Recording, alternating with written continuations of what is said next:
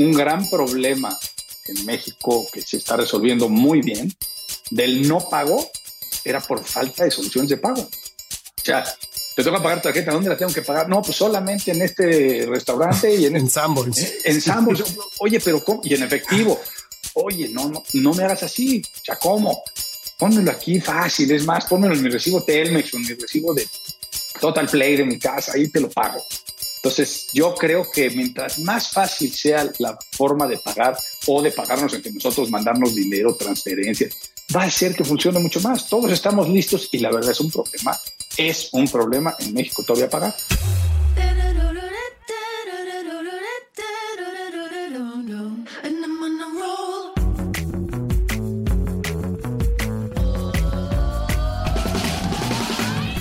Hola, soy Fernando Trueba y esto es True Growth un espacio para descubrir las historias de los emprendedores, ejecutivos y deportistas más destacados de México, España y Latinoamérica. Con este podcast busco compartir la experiencia de gente inspiradora que ha conseguido salirse del molde y ha luchado incansablemente para conseguir sus sueños.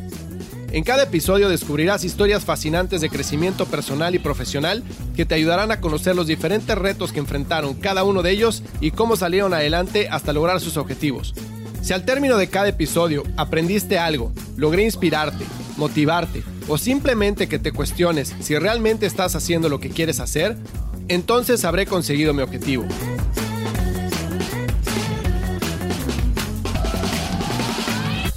Hola, hola, ¿cómo están? Bienvenidos a un episodio más de True Growth. Hoy tengo como invitado a Gerardo Bonilla, que es el cofundador de Cacao Paycard. Cacao es la primera empresa en Latinoamérica en crear el concepto de FinTech as a Service es un modelo único que ofrece a una fracción del costo una solución total para emisión de cuentas y medios de pago. Cacao es la empresa que está detrás de muchas de las empresas de fintech más populares y de mayor crecimiento en Latinoamérica de los últimos cuatro años. Gerardo se define a sí mismo como un emprendedor por default. Él arrancó su carrera como emprendedor hace muchos años con una empresa de remesas que terminó vendiéndole a una compañía japonesa unos años después y después fundó Cacao y bueno, realmente el crecimiento que ha tenido Cacao en los últimos cuatro años ha sido impresionante y es difícil entender el crecimiento de la, de la industria de fintech en México sin conocer la historia de Cacao.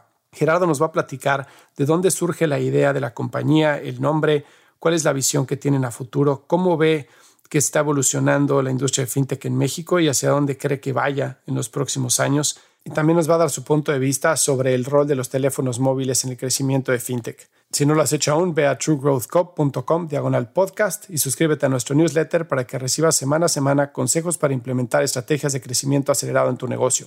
Yo soy Fernando Trueba y esto es True Growth. Recuerda que el verdadero crecimiento se da cuando logramos expandir nuestros propios límites. Gerardo, qué honor tenerte en el podcast. Muchísimas gracias por tomarte el tiempo de platicar conmigo hoy.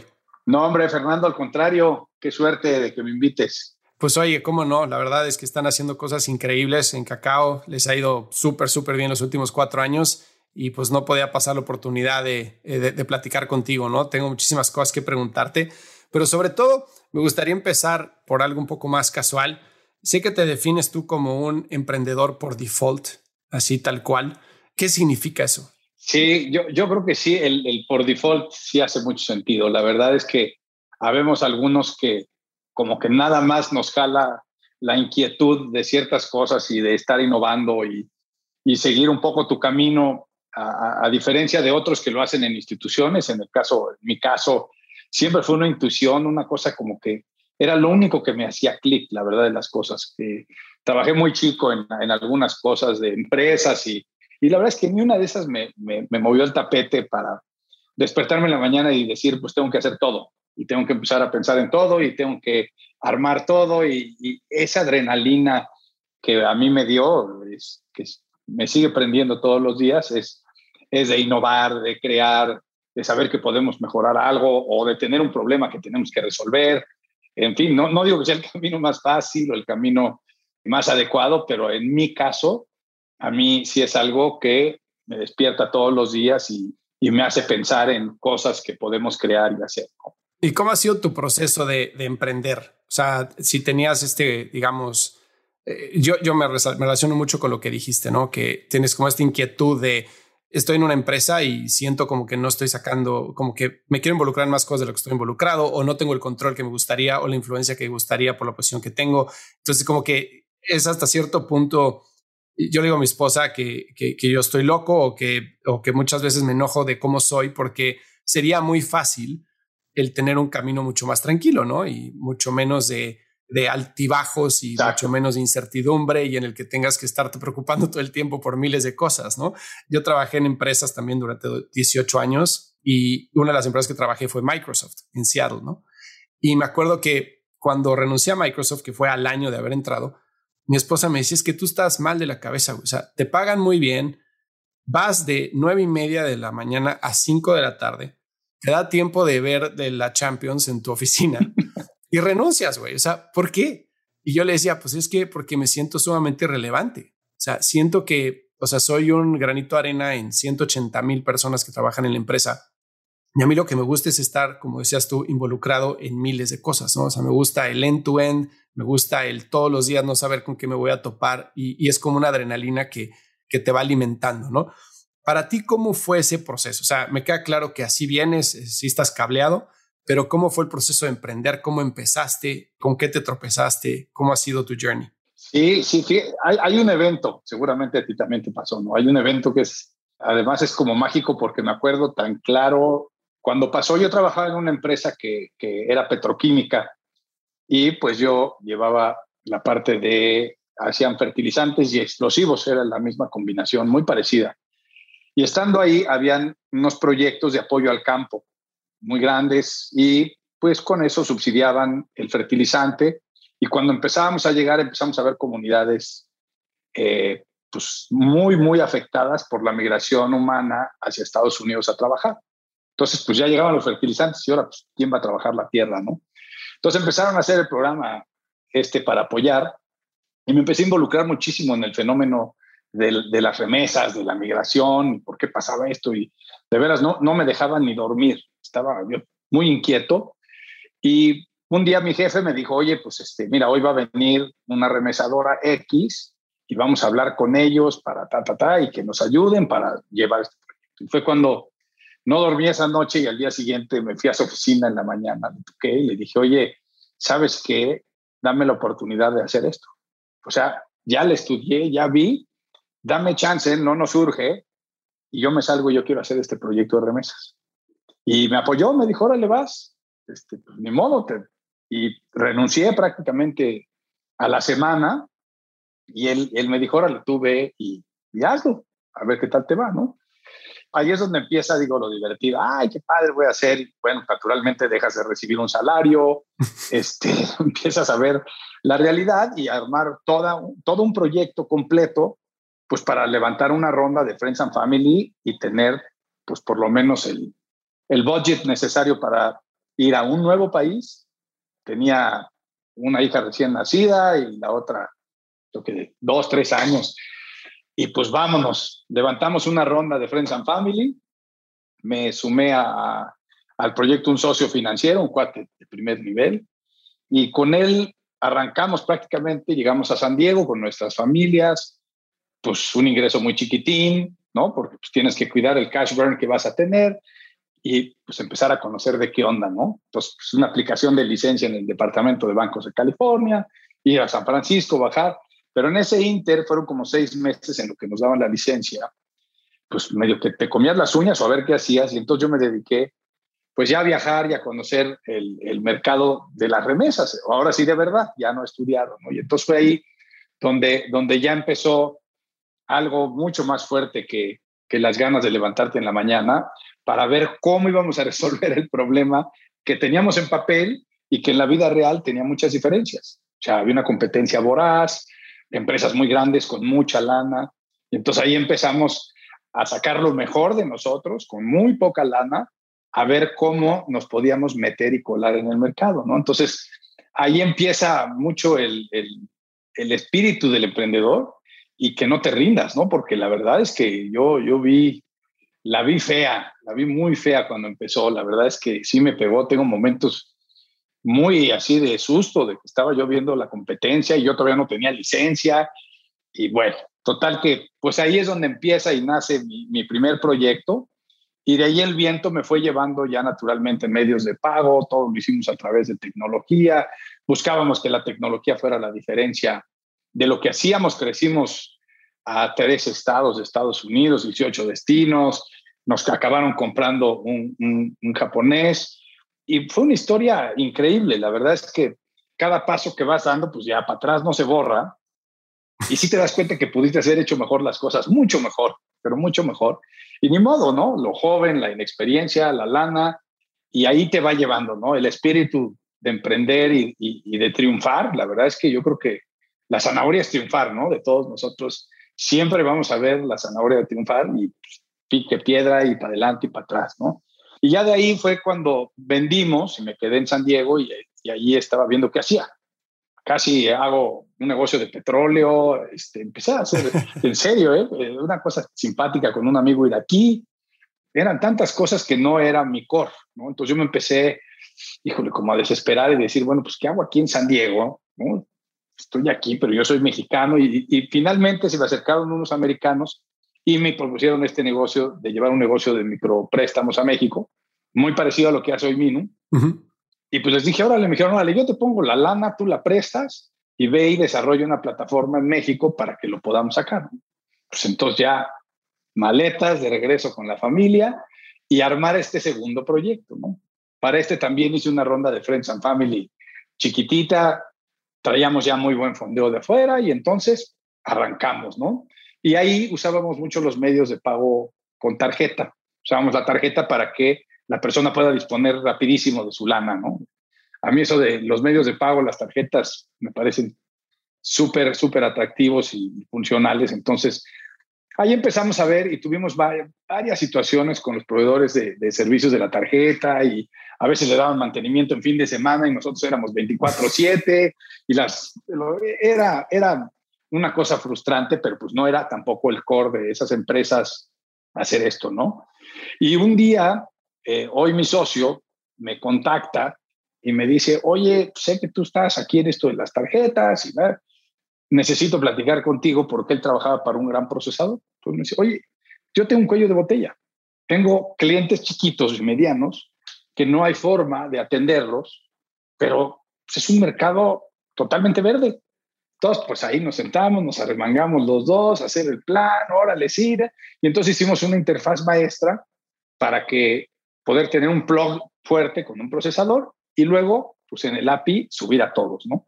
Y ahí es donde viene la magia entre el tiempo, la suerte, muchos factores, hasta el mismo nombre de cacao nos acompaña y ahí empezamos a trabajar muy de la mano. Mi socio y yo somos verdaderamente buenos amigos y, y, tenemos unos talentos que se complementan muy bien de ambos lados. Entonces eso también lo hace mucho mejor porque las virtudes de él y las mías son diferentes, aunque tenemos otras parecidas, pero donde tengo que tener un brazo derecho está él y viceversa, ¿no? Entonces empieza a jalar muy bien, empezamos a operar, estaba en auge todo esto, entonces empezamos a levantar muchos proyectos naturalmente tuvimos topes, Hs, todo lo que te imagines durante el camino, pero lo, que nunca dejamos fue estar presentes, estar presentes con mis clientes, estar presentes con los proveedores, dar la cara en las buenas y en las peores, porque hubo unas feas. Entonces, creamos un ecosistema de verdad, de atención, de servicio,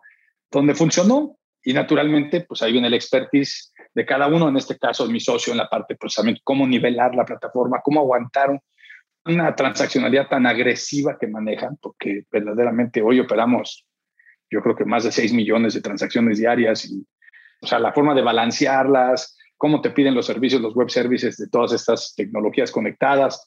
Entonces, es la verdad, ha sido prueba-error, ir aprendiendo, paciencia, cuidado y naturalmente el expertise, ¿no?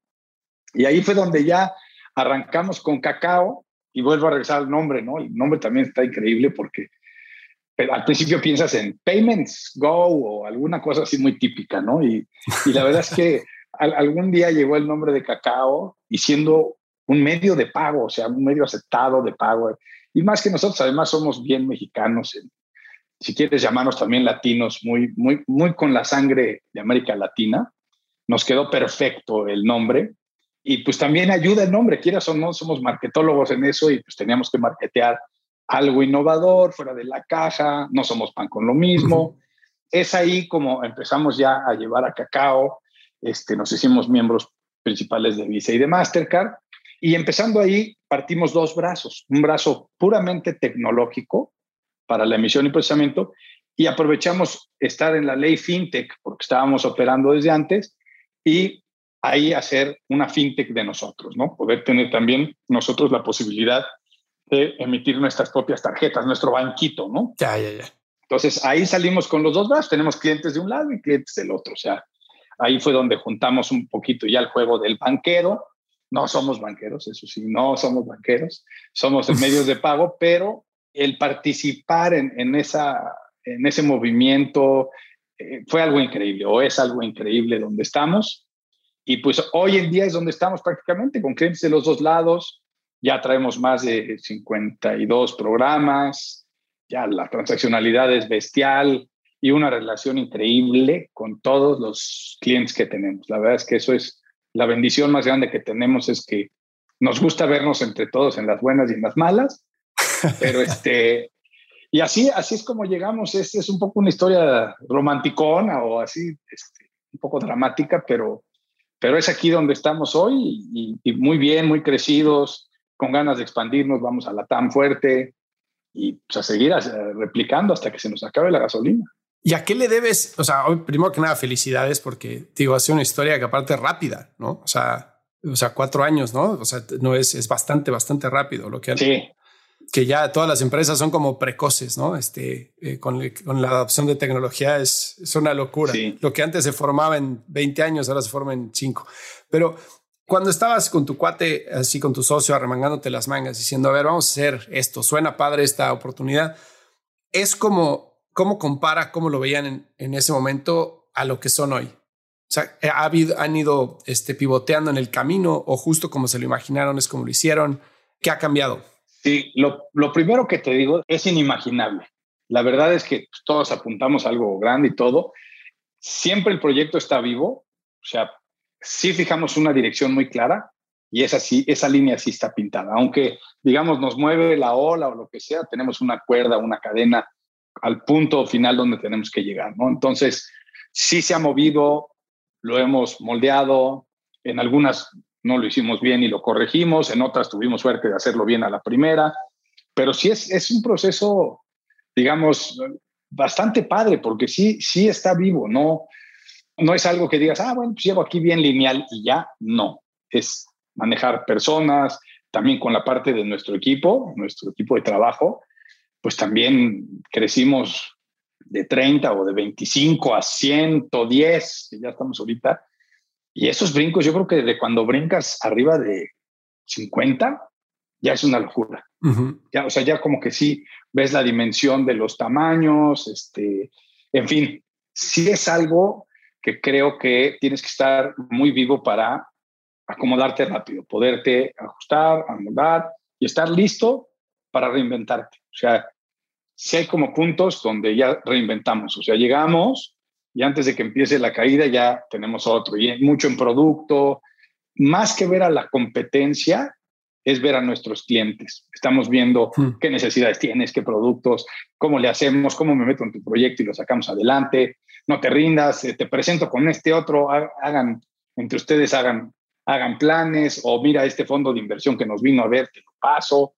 Nos encanta meternos en eso y creo que con eso conocemos un poquito más esa historia de nuestros clientes y nos hace parte de ellos, ¿no? Ellos nos, nos dan bastante información de sus proyectos y nos sentimos muy afortunados de que nos compartan y metiches, también les damos opiniones, como si fuera nuestro. Eso ha sido increíble en este último proceso, ¿no? ¿Y qué de todo esto que estás diciendo ahorita aprendiste de tu primera experiencia como emprendedor? ¿O cuáles son esas, esos aprendizajes que te forjaron a quien eres hoy como líder de la empresa y, como alguien que ha llevado cacao de, de, una idea este, en papel a lo que es hoy, ¿no? Yo creo que así como hacer una, una imagen sería como el golf, ¿no? Cuando empieza a jugar golf, los, el puntaje es altísimo, no pierdes pelotitas, pero juegas muy feliz. Estás jugando y estás en el campo.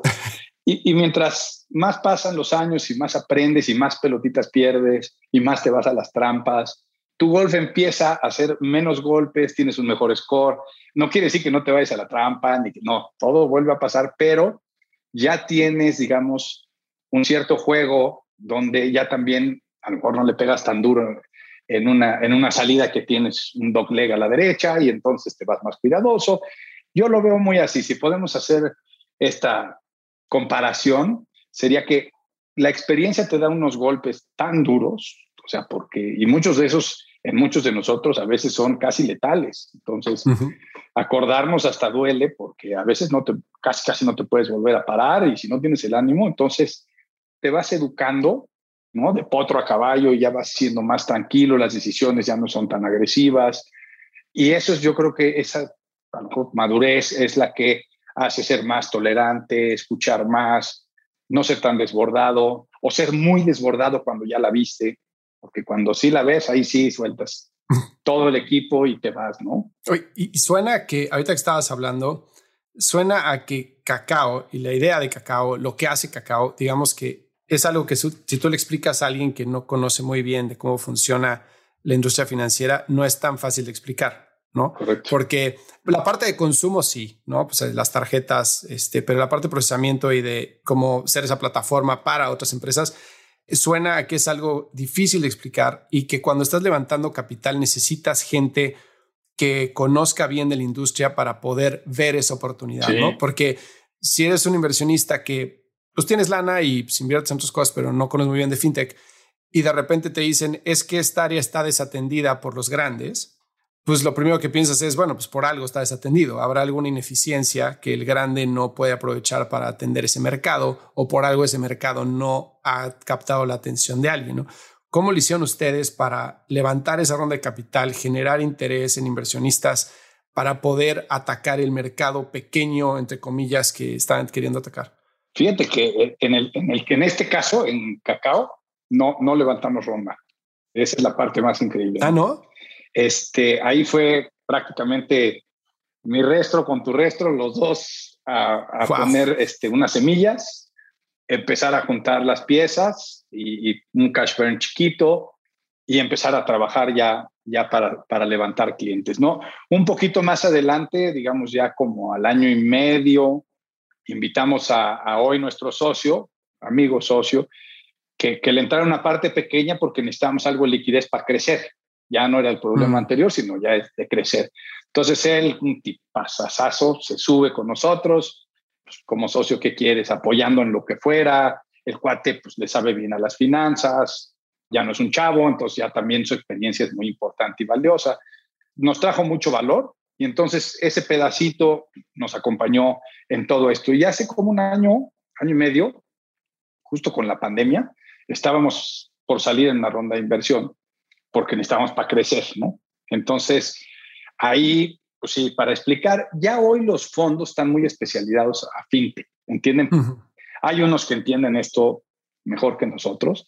Entonces, hablar, pues era, era una parte fácil. Para mí entender un poco a los fondos de inversión fue difícil, muy complicado, o sea, no, no, no, yo no sabía levantar dinero para esto y pues, nuestra empresa era rentable y a lo mejor tampoco era un apetito tan interesante para, para ellos, ¿no? Entonces empezó siendo un camino medio raro, eh, no teníamos un cash burn para correr y pues, vender más barato, entonces durante ese proceso se nos acercó un, un, pues, competidor y pues estratégicamente muy importante y nos empezó a platicar, oye, ¿por qué no hacemos algo juntos? ¿Por qué no hacemos algo juntos?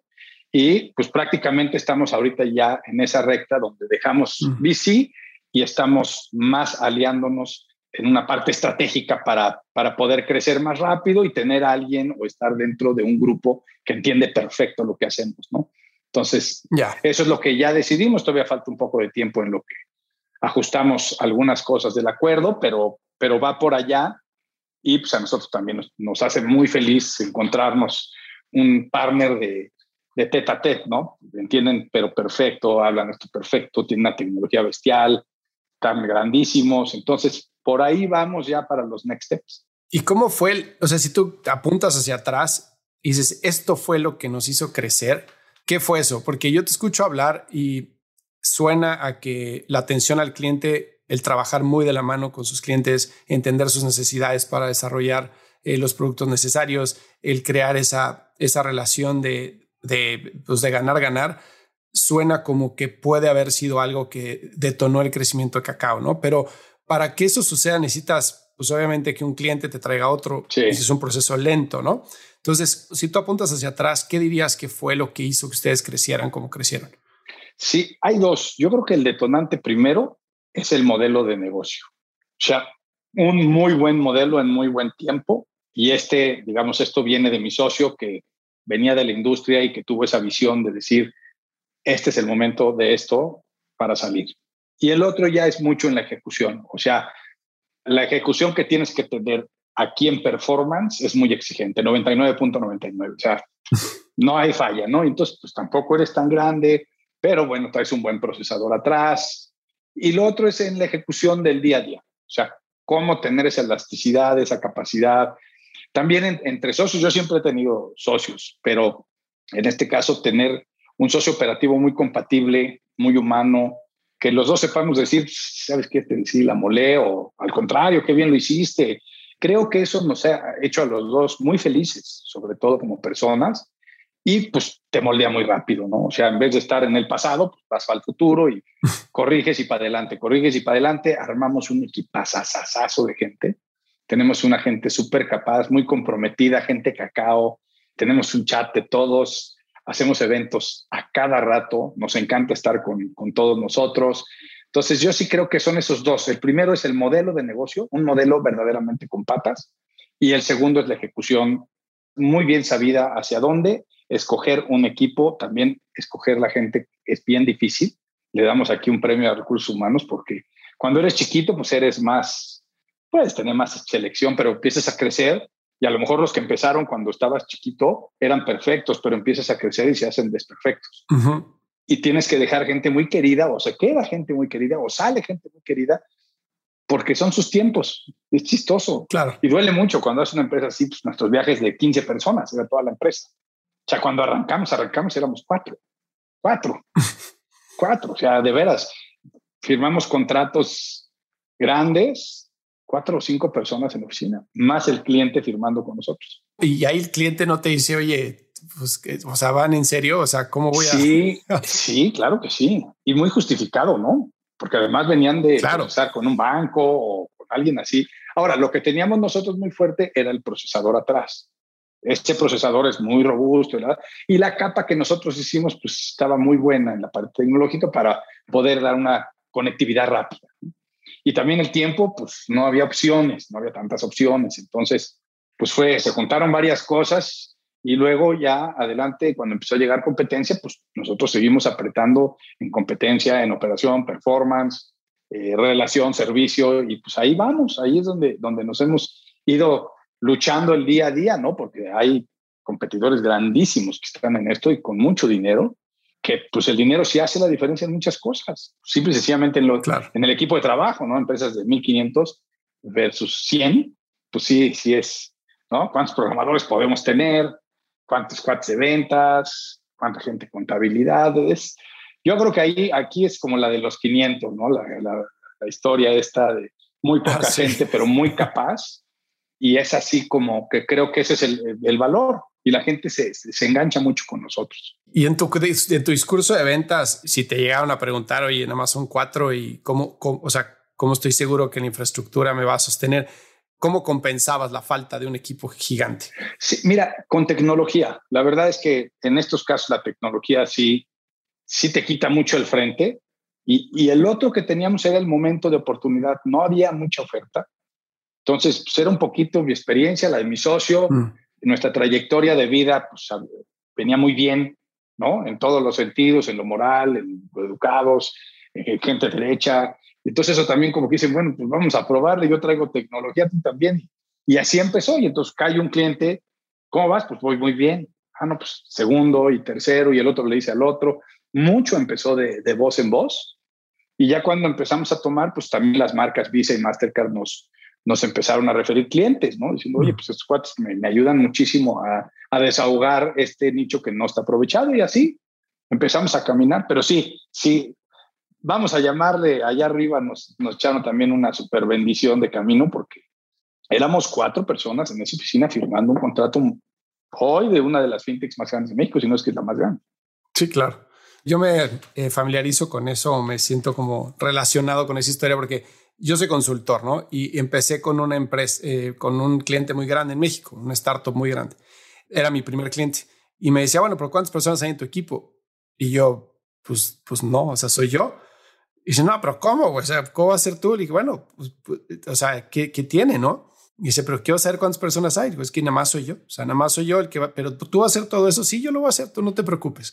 Dije, ¿qué prefieres? O sea, tratar conmigo, que soy el dueño de la empresa, o que yo nada más te venda, después te paso a alguien y que alguien te atienda, pero ya no soy yo. Vas a estar tratando conmigo. O sea, puedes estar tratando con otros consultores, pero no vas a tratar con el dueño de la empresa. A mí me, importa que esto funcione, ¿no? Entonces yo compensaba con, con el trato, o sea, con decir, vas a estar hablando conmigo directamente. Aquí estoy yo. Yo te voy a dar la cara, ¿no? Súper interesante. Oye, cuéntame de, de Minu, perdón, de, lo mencionaste ahorita como una de las empresas que está haciendo adelantos, ¿no? Y es una de las empresas que está haciendo cosas como diferentes en, en, fintech en México, pero no es la única, ¿no? O sea, hay muchísimas, muchísimas, muchísimas empresas que están saliendo todos los días en México en fintech. ¿A qué se debe esto? O sea, ¿a qué le, ¿tú a qué le acreditas el crecimiento de todo, de la industria de fintech en México y Latinoamérica? Mira, medios de pago, tecnología y medios de pago es un driver bien agresivo, ¿no? Ya el tener todos nuestros teléfonos y aplicativos y qué más esperas le pongo al árbol de mi teléfono y qué te puede dar, creo que es uno de los drivers más fuertes a nivel mundial de cómo, de cómo funciona todo esto. Yo creo que esa sería la primera. La gente está muy adaptada a tecnología. Dos, en México se abrió la ley FinTech y esa ley abrió la posibilidad de que se vinieran a alojar o que nazcan aquí programas FinTech, ¿no? Ideas financieramente tecnológicas o tecnológicamente financieras. Y hoy lo que vemos es que ya no son las fintechs, sino es el movimiento fintech, ¿no? O sea, es un movimiento, pues, cualquier industria lo puede tener. O sea, fintech puede entrar en donde sea seguros, asistencias, fondos de pensión. O sea, la verdad es que bancos, sofipos, sofomes, o sea, todo mundo puede entrar, no necesariamente son tarjetas. Hoy en día, Banco de México con CODI también sacó una cosa innovadora, que en medios de pago, ¿por qué no? O sea, pues, mejor que sobra que falte, ¿no? O sea, la verdad es que un gran problema en México que se está resolviendo muy bien del no pago era por falta de soluciones de pago. O sea, te toca pagar tarjeta, ¿dónde la tengo que pagar? No, pues solamente en este restaurante y en, en Sanborns. En Sanborns. Oye, pero ¿cómo? Y en efectivo. Oye, no, no, no me hagas así. O sea, ¿cómo? Pónmelo aquí fácil, es más, pónmelo en mi recibo Telmex o en mi recibo de Total Play de mi casa, ahí te lo pago. Entonces, yo creo que mientras más fácil sea la forma de pagar o de pagarnos entre nosotros, mandarnos dinero, transferencias, va a ser que funcione mucho más. Todos estamos listos y la verdad es un problema. Es un problema en México todavía pagar. O sea, es un problema todavía pagar. Entonces, ya va para allá, va muy agresivo. Creo que todo esto empuja a que todo el mundo esté innovando de cómo pago fácil. Entonces, eso ayuda muchísimo. Y ya la aceptación, pues bueno, hoy ya no te quiero hablar de criptomonedas, ¿no? Ya el Bitcoin eh, va tomando una ventaja y hay otras criptomonedas que ya están este, tokenizadas, alguna moneda FIRA, y pues empiezas a ver un movimiento que del futuro, ¿no? O sea, que jamás pensábamos que íbamos a tener monedas digitales y, y funcionan. Al día de hoy van funcionando y yo creo que las están adoptando. Hay bancos que ya ya tenemos a El Salvador, el primer país que adopta una criptomoneda como de curso corriente. Y bueno, pues qué aventados, ¿no? La verdad es que yo creo que va a traer más cosas buenas que malas. Yo creo. Creo que el aventarnos a eso este, no es tan malo. Sin duda, deben de. hay tantas cosas atrás y hay gente con otras intenciones en esto que, pues sí, no puede ir tan rápido porque si no se hace un, un caos en la industria. Pero yo creo que vamos re bien. En México yo, yo creo que vamos re bien, ¿no? A diferencia de otros países, ah, Estados Unidos y algún otro mucho más avanzados europeos, vamos bien, vamos bien. Yo creo que se siente ya la confianza, comercios electrónicos, este, ya compras y te llegan las cosas a tu casa y si te llegan. Antes, antes no te llegaban las cosas a tu casa. Entonces ya, ya llegan, ya funciona, está, yo creo que muy bien, a mí me encanta. Es que la evolución que ha habido en los últimos, ¿qué quieres? Ocho años ha sido impresionante, ¿no? Yo me acuerdo, yo trabajé en eBay. Ah, bueno. Y cuando lanzamos en México, todavía había gente que no quería comprar porque le daba miedo eh, meter su tarjeta de crédito, ¿no? Que si es que me van a robar la información. Y yo así, ¿cómo? O sea, en el restaurante cuando llega el mesero y te dice, aquí está tu cuenta, se la das y se la lleva a la cocina una hora y regresa y, le pagas y no tienes problema, pero no la puedes meter en la computadora porque crees que te la van a robar, ¿no? O sea, todavía existía ese como ese miedo ¿no? a dejar la información en la computadora y, y donde estamos ahora es impresionante, ¿no? Pero con este crecimiento de la industria, siempre hay como están los los prestadores de servicios o las empresas eh, que, que, atienden algún nicho, ¿no? Como ustedes o alguna parte del mercado. Pero después está todo lo que, lo que se sienta detrás de esas empresas, ¿no? La tecnología, los procesadores, los servidores, eh, la inscripción de datos. O sea, con el crecimiento de fintech tan acelerado en México, ¿quién es el principal ganador? O sea, ¿quién, es el que se lleva la, la, gran parte de, del mercado, no en, el, en términos de de market share de algún servicio, sino haciendo un poco como la conexión con e-commerce, que pues Amazon se lleva obviamente el pie en términos eh, de, de, adopción del lado del consumidor, pero más que nada se lo lleva con AWS, ¿no? Se lo lleva con, con, con todos los servicios que ofrece eh, de servidores que no solamente se atienden a ellos, sino a todas las demás empresas de e-commerce. Entonces, detrás de Amazon, pues existe la infraestructura de AWS, que es la que, el gran ganador de e-commerce, ¿no? ¿Quién es en FinTech? es la parte de protección de datos, es la parte de, procesamiento, este, es la parte de servidores. ¿Cuál es el cuello de botella para el crecimiento de, fintech para una adopción general en México? Yo creo que, bueno, en la parte, en la parte regulatoria, dependiendo del producto, vas a, vas a tener que regularte, ¿no? Tener ya sea en tarjeta de crédito o para emitir un débito. Es chistoso, aquí los, los brazos empiezan a haber muchos pagos. Yo repito otra vez, pagos, pagos, pagos. Hay una cantidad de pagos que tenemos que hacer y que a veces no hacemos o que los hacemos de otra manera, que si esto empieza a funcionar, pues ya naturalmente un Amazon, eh, Mercado Libre, este tipo de, soluciones de marketplace están bestiales, porque ya hay un delivery seguro, te llegan las cosas y hay una garantía para devolver, todos nos educamos. Ahí sí creo que todos entramos en una parte educada. Y luego vienen los brazos. El crédito, pues, pues, como siempre, el crédito es el rey. O sea, en Estados Unidos es el que mantiene el motor a todo vapor. Y si la gente se educa bien a crédito, yo creo que es la apuesta más alta, porque si funciona crédito, pues funciona Amazon y ahí la van a comprar. Y entonces, yo creo que ese es el, a mí es el producto que, que me parece que tiene más potencia. Y lo demás son soluciones de pagos. O sea, desde códigos, todo lo que se va a empezar a mover, alrededor quizá criptomonedas, pero pagos, remesas es otro mundo súper agresivo para ahorita el poder hacer pagos más baratos, ¿no?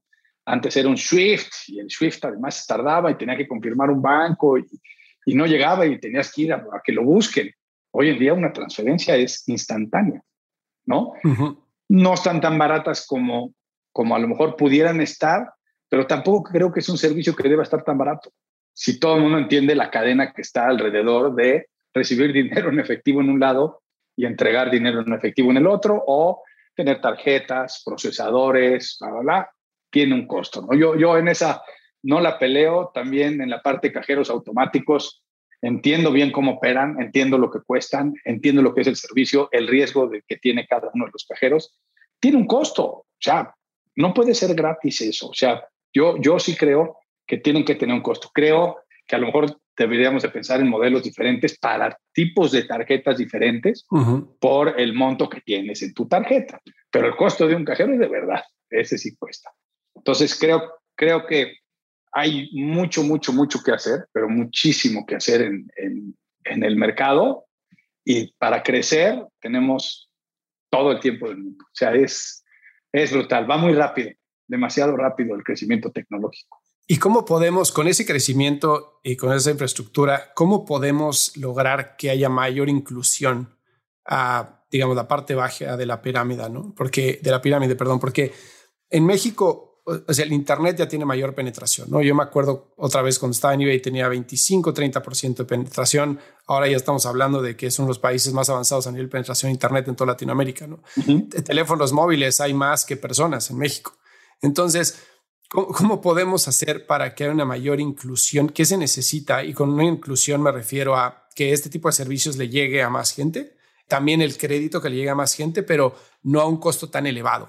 Este, que existan diferentes tiers para diferentes tipos de personas. Sí, yo creo que tiene que haber más oferta. O sea, la demanda está. O sea, sí hay una necesidad enorme y pues va a haber unos que se vayan a la base de la pirámide, tiene que tener un tratamiento. La verdad es que quizás suene que es la más olvidada, pero es la que es más difícil llegar. Sí, claro. Entonces, muchos proyectos no llegan o sea, yo he visto muchos proyectos de veras dirigidos ahí, increíbles.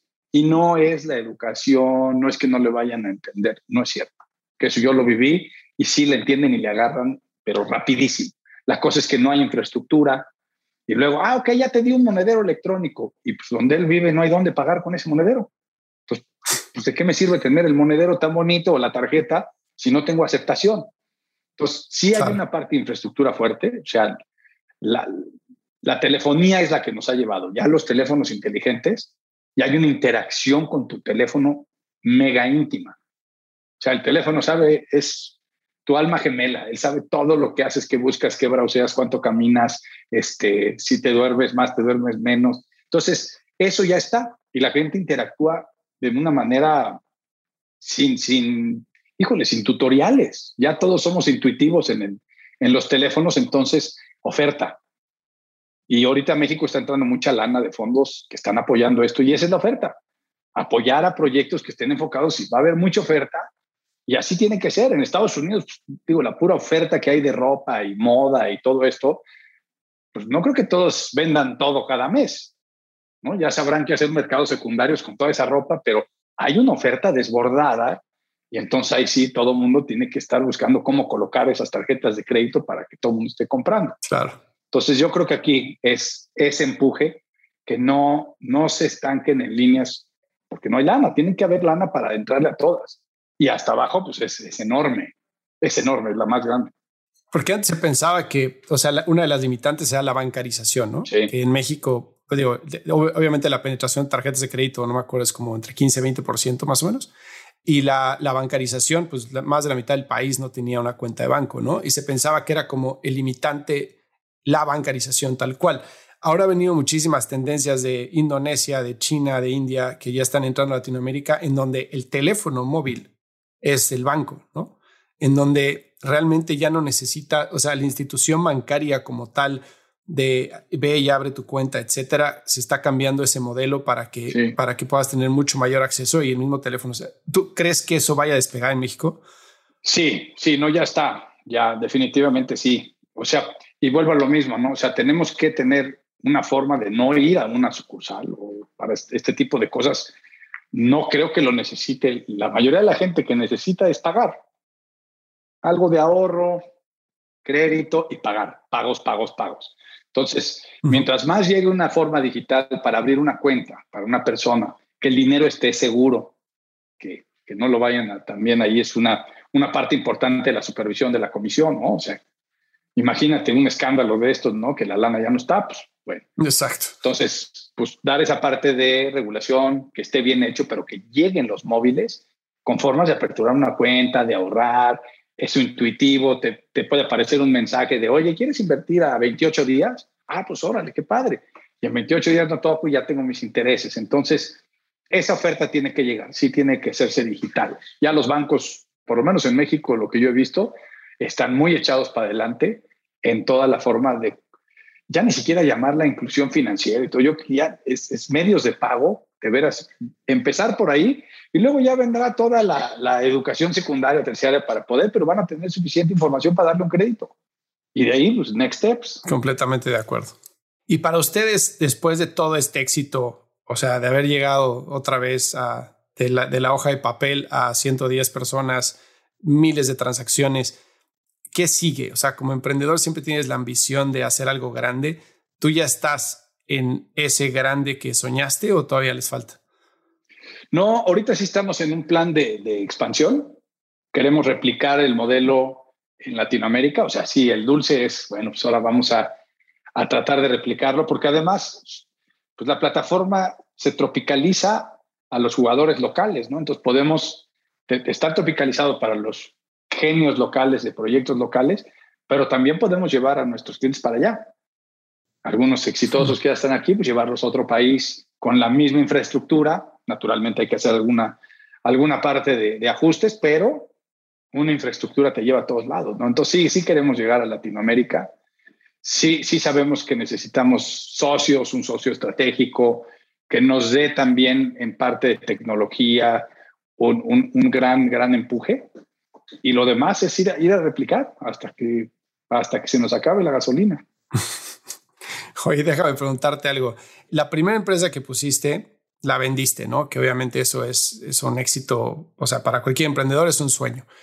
Cuando empezaste esa empresa, ¿tu sueño era venderla o pensaste que la ibas a tener toda la vida? ¿La primera? Sí. No, no, la primera sí, siempre fue una idea, sobre todo como levantamos lana. Entonces, la idea era pues tener un reconocimiento de tus socios que ah, lo logramos, lo vendimos. Y son a lo mejor esas ambiciones más jóvenes, de cuando estás mucho más joven. Quizá hoy, hoy lo, hubiera visto con otra óptica, ¿no? Pero sí era, era llegar, preparar y vender, ¿no? Hacer un proyecto, crecerlo y que alguien te lo compre. Entonces, este, sí, sí, sí era una visión diferente que la, que la que tenemos ahorita, pero sí traía esa misma ambición de ser reconocido, de ser este, apreciado, etcétera, ¿no? ¿Y ahorita qué, qué es diferente? O sea, ¿por qué es diferente? ¿Por qué el sentimiento es otro? Este, ¿Por qué el deseo es otro? Yo creo que el deseo es diferente. O sea, la madurez ya de, de, de no hacer un casque, de decir, órale, entro aquí, salgo rápido, ¿no? Compro y vendo. Hay un poco más de aspiración personal. O sea, lo que me gusta hacer todos los días, replicarlo, aprender, moverme, es la industria que me gusta.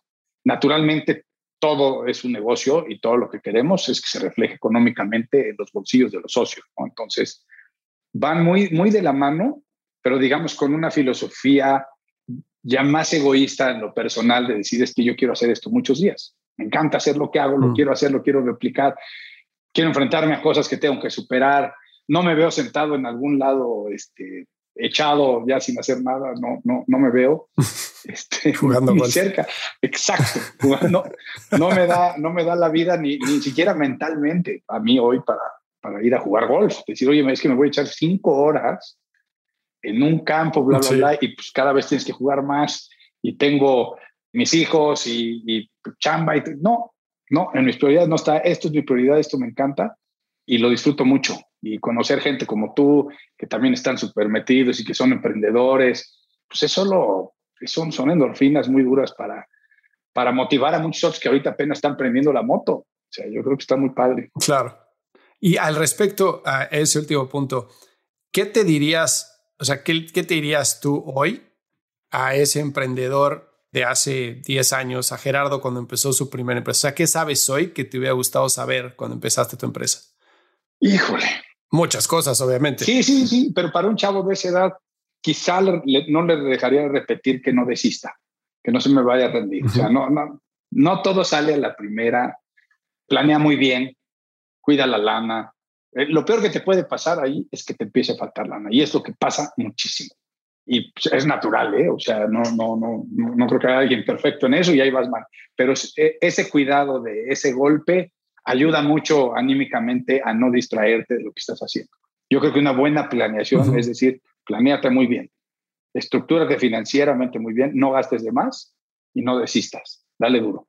Ese sería como el coach diario que le, que le echaría ahí. Y en términos de, de, socios, porque, o sea, suena que tú escogiste muy bien, ¿no? Eh, tus socios, pero hay muchas veces que la gente, pues no sé, pone una sociedad con un amigo o con un familiar o lo que sea y resulta en algo diferente a lo que tenían pensado por cualquier cosa. O sea, ¿en qué te tienes que fijar para crear una sociedad?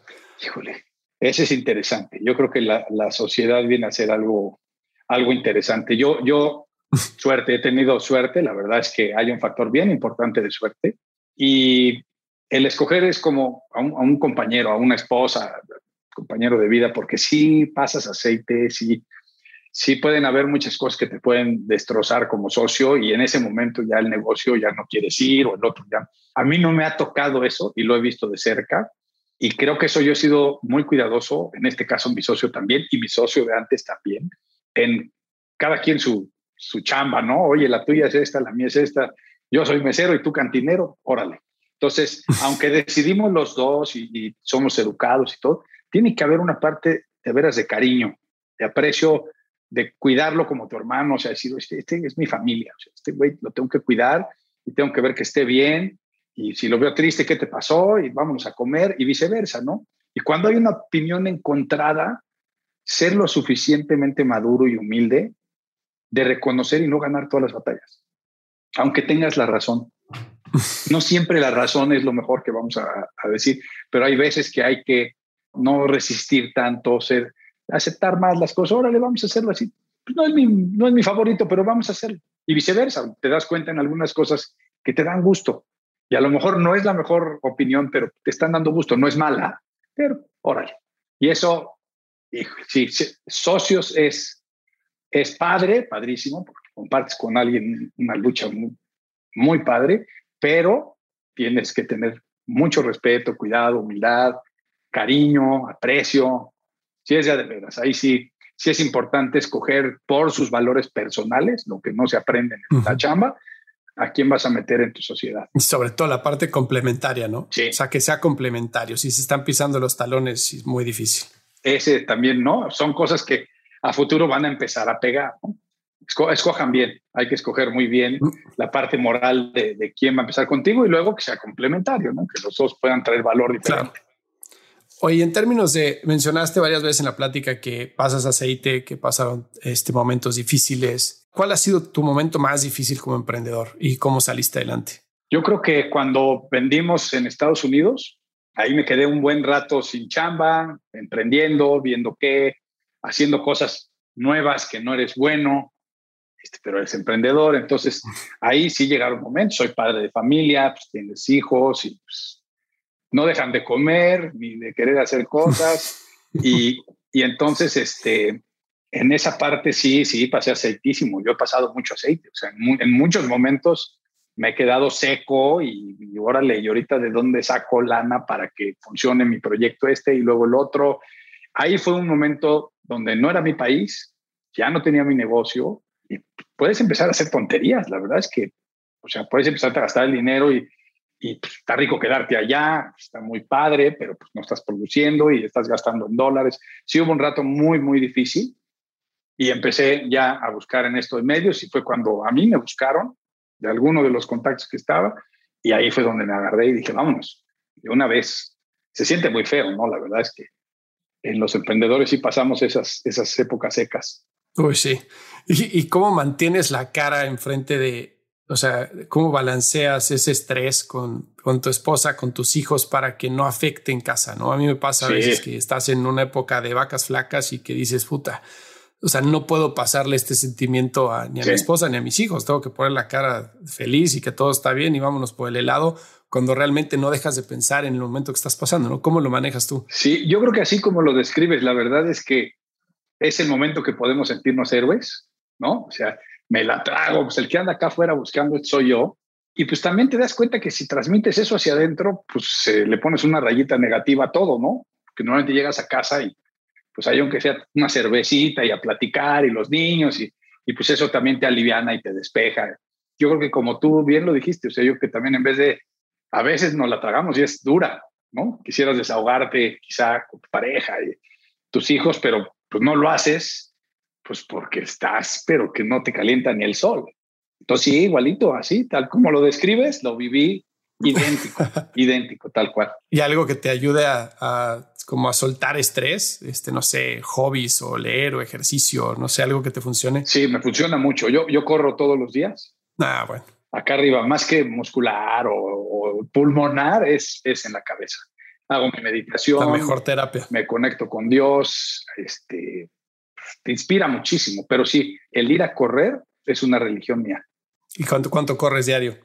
Aquí más o menos como siete, siete y cacho kilómetros diarios. Oye, pues la Ciudad de México es muchísimo. Sí, es una ciudad chiquita. Eh, cuando vivía en San Diego, eh, corría siete, ocho millas. No, y la, la altura. Y la altura, el nivelcito del mar. No, aquí exacto. Aquí la mitad del diésel de los coches y todo, sí, pero me gusta y corro en las calles. Me fascina estar en la calle, respirar. Ahí también como que te, te aterrizas, hago meditación y este, eso, eso pues te inspira, ¿no? O sea, si te, te pones otra vez en tu centro, ayuda mucho.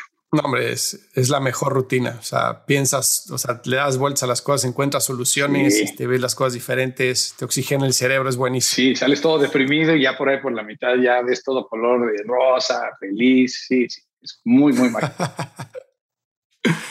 Oye, Gerardo, ¿algo más que te gustaría agregar? Híjole, hay tantas cosas. Hemos compartido, este, son muchos sentimientos en, esta memoria, en esta entrevista. Este, pues para mí, de veras, este, además que hay una gran empatía, no nos conocíamos tú y yo, y pues, ver a alguien así pues, me genera mucho respeto y, y, pues quisiera ver a mucha gente este, echándole ganas. Sea, la verdad es que echándole ganas, pero bien enfocados a lo que tienen que hacer y pues que no se rajen, no desistan. La verdad es que si sigues un proyecto bien dirigido, yo estoy seguro que sí llegas. No, no, no hay que no. Completamente de acuerdo. Pues muchísimas gracias, Gerardo, por el tiempo. La verdad, qué honor y qué padre lo que están haciendo. Muchísimas felicidades. Eh, no me sorprende el éxito que han tenido y les deseo lo mejor de lo mejor. Muchísimas gracias, mi Fer. Aquí quedamos este, conectados ya de cuates y a tu auditorio, los que nos vean, pues bueno, ojalá les sirva esto como, como endorfinas para seguir adelante. Muchísimas gracias. Te mando un abrazo. Igualmente, bye bye. Si encontraste valor en este episodio, cuéntale a alguien. Y si no, también cuéntale a alguien. La mejor forma de ayudarnos es compartiendo tu opinión. Síguenos en Instagram, arroba truegrowthco, o envíanos un correo a hola arroba truegrowthco.com. Leemos todos los mensajes y nos encanta estar en contacto contigo. Califícanos con 5 estrellas en iTunes o donde sea que nos estés escuchando para que podamos seguir creciendo y tengamos más invitados para ti. Menciónanos en Instagram y comenta lo que más te gustó de este episodio. Puedes encontrar las notas y referencias mencionadas en este episodio en truegrowthco.com diagonal podcast. Muchas gracias por escucharnos. Yo soy Fernando Trueba y te espero en el siguiente episodio de True Growth Podcast. Mientras tanto, sigue creciendo.